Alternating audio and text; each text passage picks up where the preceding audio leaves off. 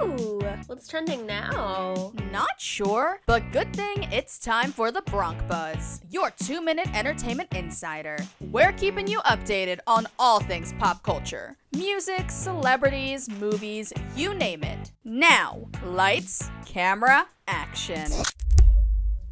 This is the Bronc Buzz, your daily dose of entertainment news and celebrity gossip. I'm your host, Emily Katt from Rider University. Last month, Drake Bell pleaded guilty to one count of attempted endangering children. Last week, he posts a statement on Twitter revealing that he has been married for a few years and even has a baby boy. The judge informed Bell that prison time is not mandatory, but if he does go to prison, he'd be subjected to a discretionary period of three years post release control upon his release. There will be a hearing for this case on July 12th. Britney Spears' lawyer, Samuel Ingham, resigns after 13 years.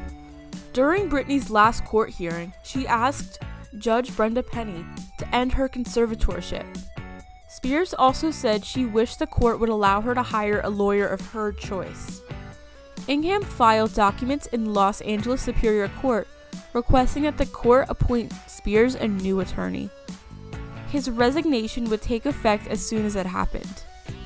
Ingham reveals that the pop star has not yet asked him to file petition to end the conservatorship. Britney's longtime manager, Larry Rudolph, also resigned on Monday after Spears decided to go on an indefinite performing hiatus.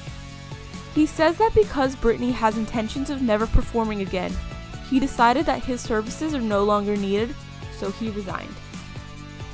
Nick Cannon welcomes his seventh child into the world this past weekend with his girlfriend Alyssa Scott. His newborn baby boy Zen was only born 10 days after Cannon's twins with Abby De La Rosa. In December, he had a baby girl with ex girlfriend Brittany Bell. That's all for today's Bronc Buzz. I'm your host, Emily Katt. Tune in next time for your news and entertainment and celebrity gossip. That's a wrap on this hour's Bronc Buzz, your two minute entertainment insider. Now you're all caught up. We'll see you next time, only on 1077 The Bronc Retro.